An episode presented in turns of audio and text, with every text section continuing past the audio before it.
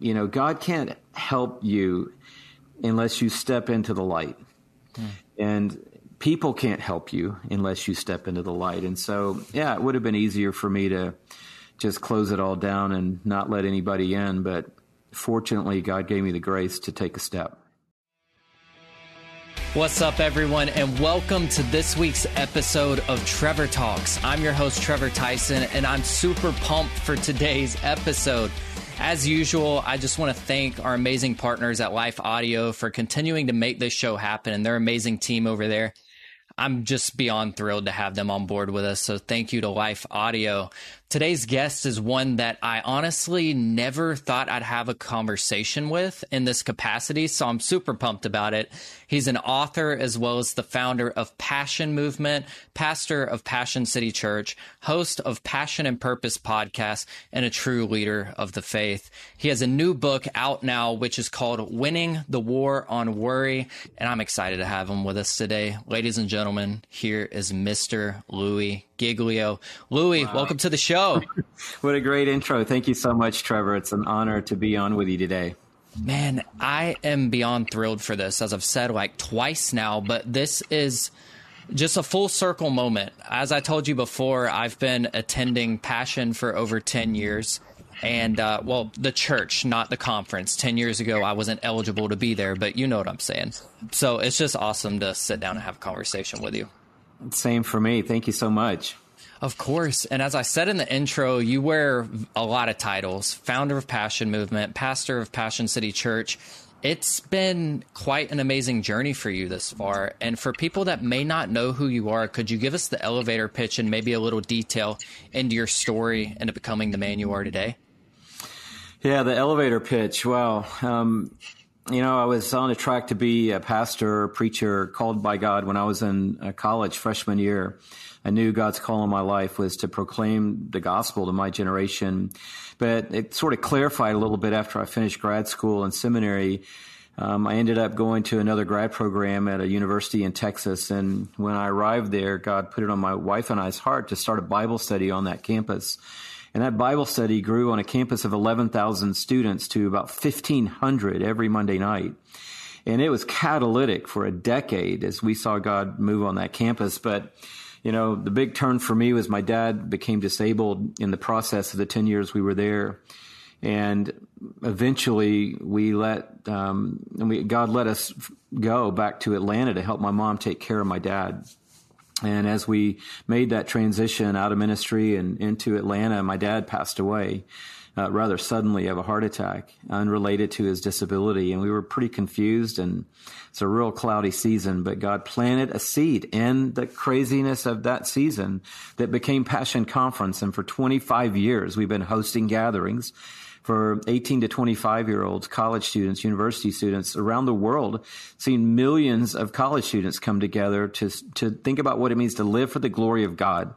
And 12 years ago, out of that movement, we planted a local church here in Atlanta. Now we have a churches in Atlanta and in DC, um, Passion City Church. And so I'm a pastor of a local congregation, fellowship, whatever you want to call it, tribe house that has that same DNA of the passion movement, living for the glory of God. And so that's the journey. It's been pretty exciting, and I have no idea where it's going from here, but I'm, I'm down for it.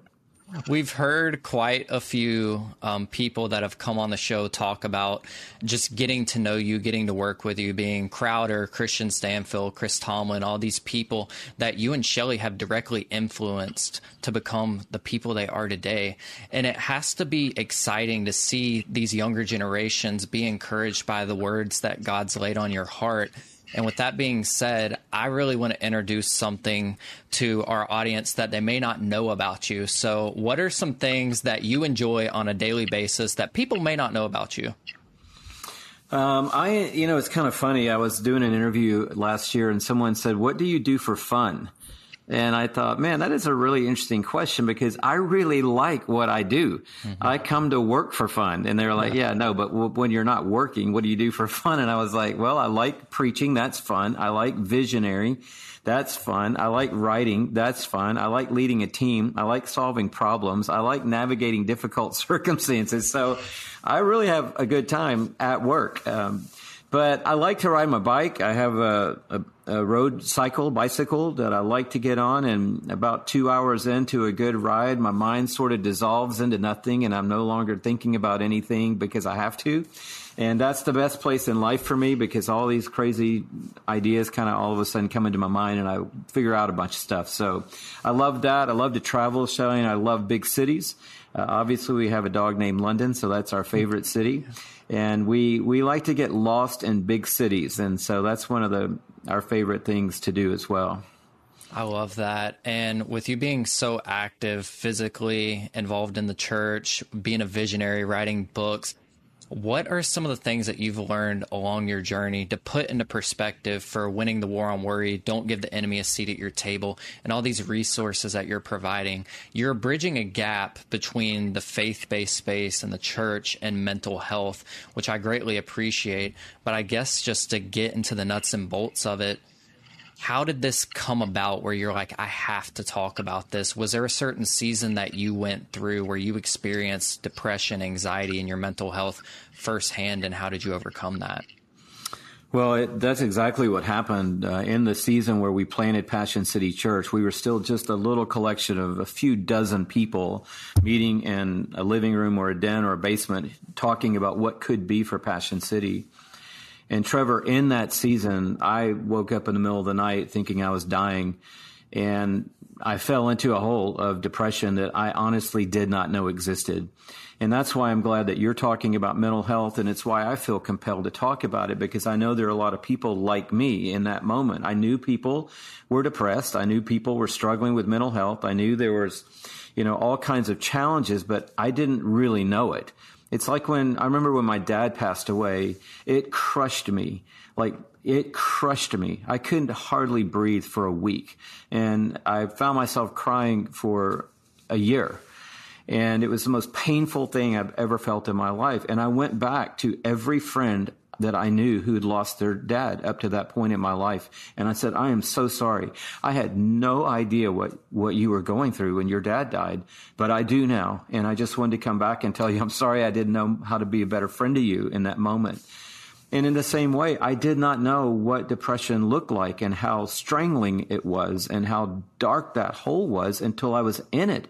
And by the grace of God, He brought me through it. I talk a lot about how that happened and we can talk about that. But I think the bigger story of it is that now I know there is a hole called depression and you can't put a band-aid on it. You can't quote a simple scripture at it. You, you, you can't just pray a prayer and it goes away. And so I understand it and I know how how debilitating it is. I mean, I was out of commission for 4 months.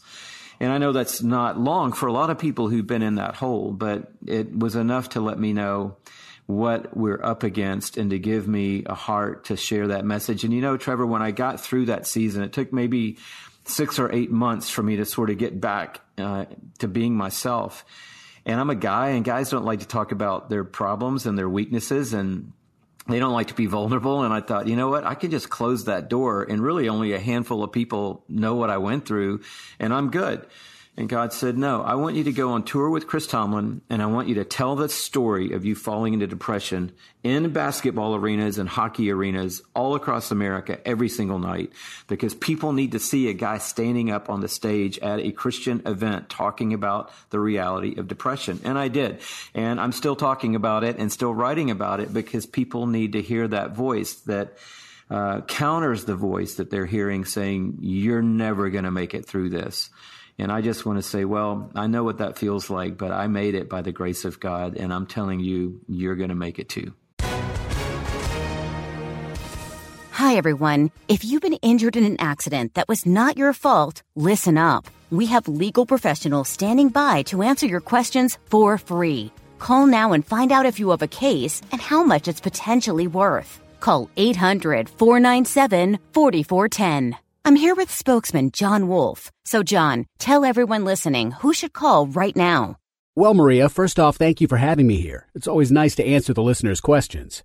Now, as far as who should call in, anyone who's been injured in an accident and think you deserve compensation, give us a call right now. 800 497 4410. You'll find out if you have a case and how much it's potentially worth. Thanks, John. You heard it, folks. Take advantage of this opportunity and call now 800 497 4410. Advertisement sponsored by Legal Help Center may not be available in all states. Come on.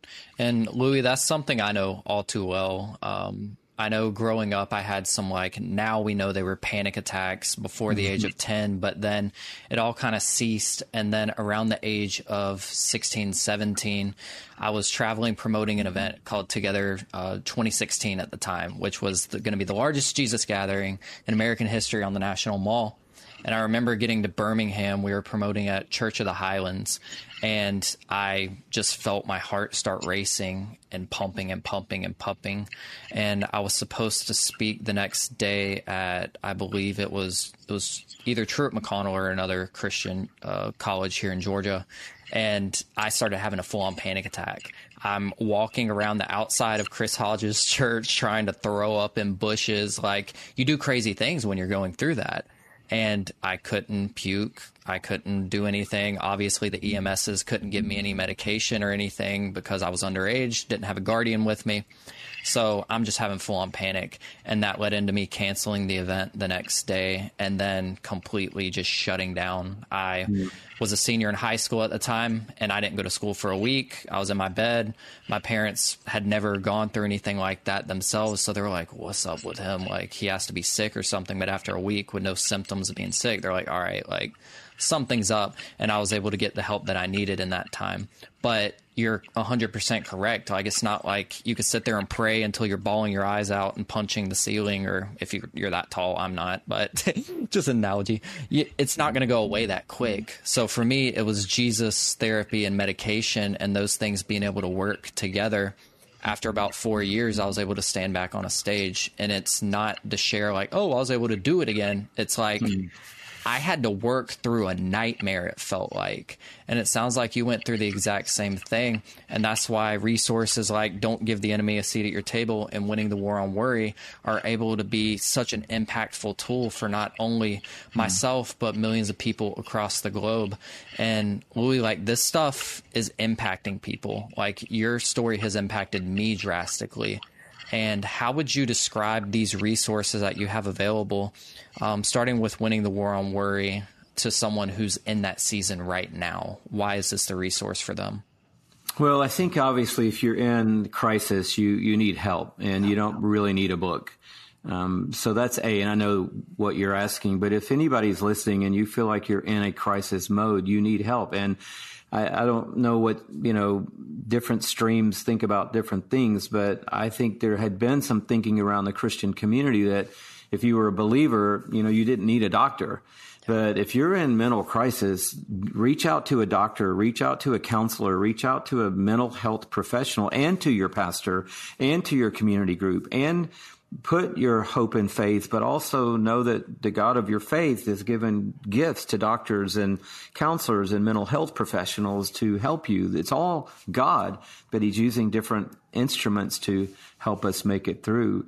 But these resources, I think, are preemptive. So if you're kind of in the, I feel it coming and I have a tendency to worry or I see these seasons of anxiety, um, then pick up one of these resources because what they do, Trevor, is they jolt us out of ourselves. And that's what anxiety does. It, it causes us to be imprisoned inside our heads and inside our thoughts. And, and we don't let truth in. We don't let people in. And all of a sudden now we're an echo chamber of negativity and the lies that the enemy is feeding us. And he's feeding us lies constantly. But Jesus says we have the ability to take captive our thoughts, and we can become the one who determines which thought gets to seat the seat at the table of our mind. So the books are helping us wake up, I think, and they're helping us snap out of it, if you will. And for me, like I grew up in a worrying household, so I've been around worry all my life, but I needed a voice to come in. And, and this, don't give the enemy a seat at your table. I tell this story in the book and I'll let people read it. Um, but a friend of mine said those words to me in a text in a really challenging season, and they just pierced right through my heart and woke me up out of my pity party that I was having, where I was commiserating about all this negativity and one little shred of victory that I had in it. And my friend just cut through it all and said, Louie, Don't give the enemy a seat at your table. And it was if, it was if lightning went through my heart. So I think that's what these books are doing. They are practical. They're very, um, very easy to, to take hold of. Um, with practical advice, but I think the main thing the books are doing are causing us to get out of our head and to get our eyes on Jesus and to open our ears to the truth. Come on. And those are nine words that'll change your life. Like, don't give the enemy a seat at your table. And we're seeing it through you. And listening back to the messages today um, that you shared with your congregation, it's like when you hear something piercing like that, and then you go share it to a football team, and then it hits them, and then you go back and share it to your staff at the church, and it hits them, and then able to share it to a congregation, and now the world. What does it feel like in your mind now looking back at it? Like, those nine words really irked me in the moment, but I was able to put those aside. And if I wouldn't have done that, this message wouldn't have impacted people. God used your friend in that way. Yeah, and I'm grateful for him. Uh, I really am. And someone asked me when "Don't Give the Enemy a Seat" uh, came out, you know, who did you, who did you write this book for? And I said, me, you know, not selfishly, but I wasn't thinking, oh, this person has a problem and they need, you know, some input this is my story. And I, those nine words still find their way into my life every single week uh, because the enemy is relentless. He doesn't go, "Oh, you wrote a book on on not giving me a seat at your table. I get it, so I'll just go to somebody else's table." No, he he is very brash and very bold. I mean, he came to Adam and Eve in paradise and challenged the God who had created them and breathed life into them. So he's going to keep coming through any angle he can into our world. And he comes into my world on the regular. But those words are powerful and it's not a little slogan. That's not what we're talking about today. We're not talking about Christian slogans. We're talking about truth. So, with you being a pastor and a leader, when you were going through these dark seasons, even before like you had this message, do you feel as if you couldn't be open about these struggles at first because of your platform, being a world renowned faith leader, being a pastor of a church? Was it hard?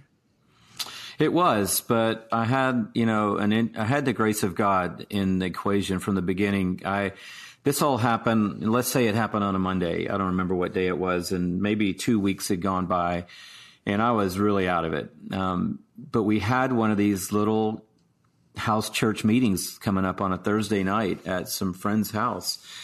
And my first thought was, I'm not going to go, obviously, because they can't see me like this. You know, I'm shaking and I'm losing my mind. So, Shelley, you go and tell them I'm not feeling well. And then I thought, well, I'm their pastor and they need to see me. So I got in the car. Shelley drove. We pulled up to the house. There were maybe 28 of us there.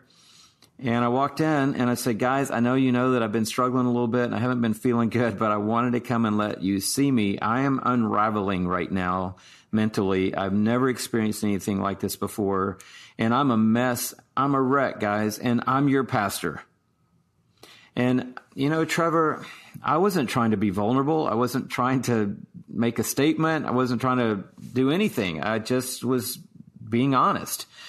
And I think by doing that, though, it, it set me up for a road of going, you know what? I'm not going to try to hide this and I'm not going to try to minimize it. This is a big deal. And I want people to go through it with me and I need them.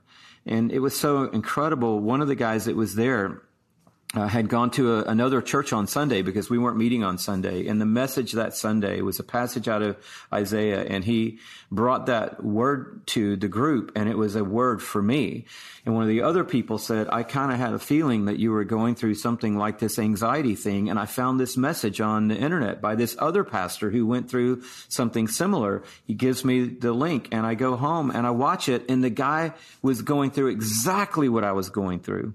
And I'd never heard of anybody go through what I was going through. And I just knew right away, I'm not the only person. There are two lies the enemy tells you in that pit. And they are A, you're not going to ever make it out of this. You're never going to make it back. And B, you're the only person going through this and nobody else is in this. And I knew right away lie number number one might be true that I might not make it out. I wasn't sure yet. but I knew number two that I wasn't the only person going through it because this other guy was talking about going through it. And so God, even that night at that house, brought light into my story that didn't fix anything right away. I still had three and a half months of, of darkness coming, but at least it was a, you know, God can't help you unless you step into the light. Mm.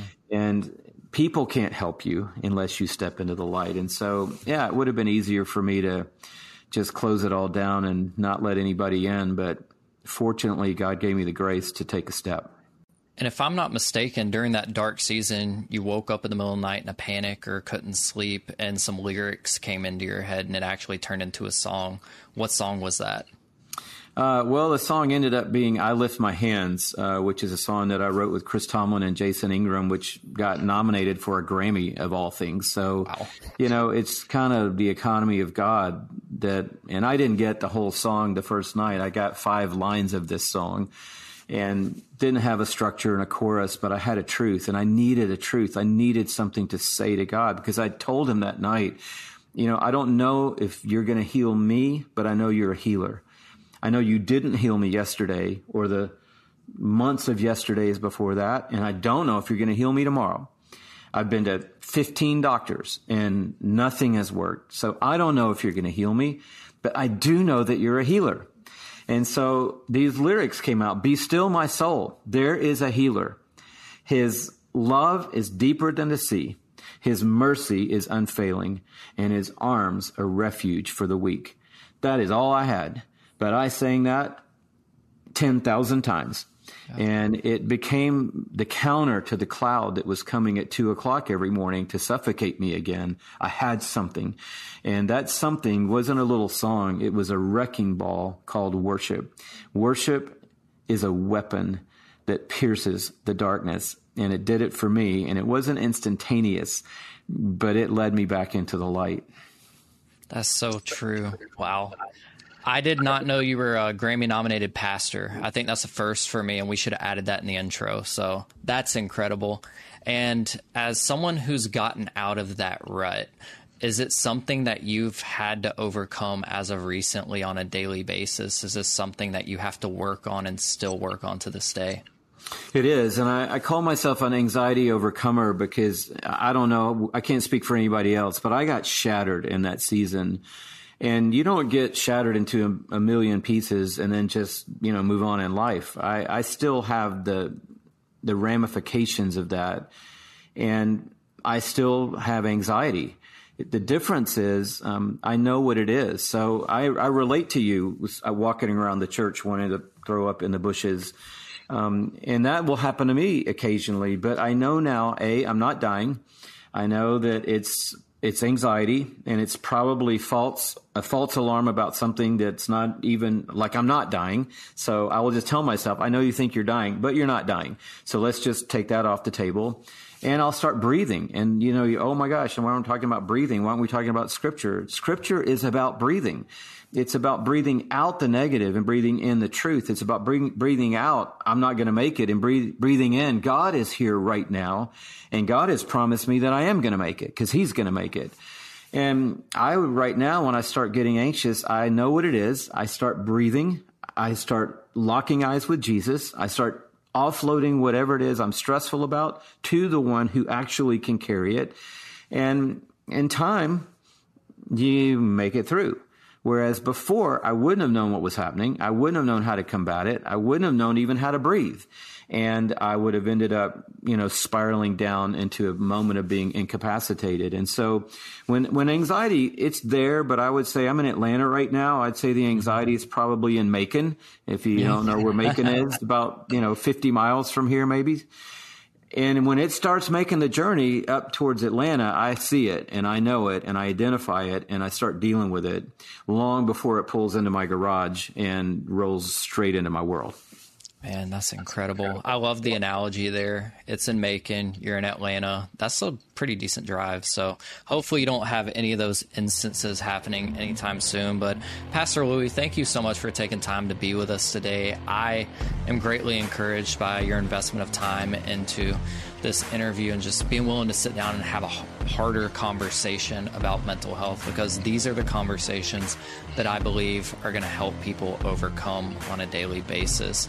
And everyone that's listening, you can find all of the resources that we have mentioned above, including Winning the War on Worry, Don't Give the Enemy a Seat at Your Table, and At the Table with Jesus at passionresources.com. And if you're struggling today and you need help, as Pastor Louie was talking about earlier, you can dial 988 or text 988 at the crisis text line. And then we have amazing resources in the description from heart support, death to life, beneath the skin, the teen helpline.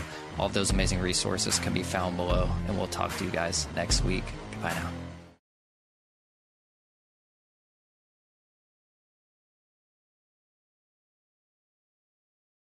Hey, Ted, what do you want to do today? Well, Ashley, I've always got uh, work to do, naps to take. But I have a better idea. How about we invite everyone to listen to the Team Us podcast? I love that idea. Let's do it right now. Hi, everyone. We're Ted and Ashley Slater, and we'd love for you to join us as we talk about teamwork in marriage.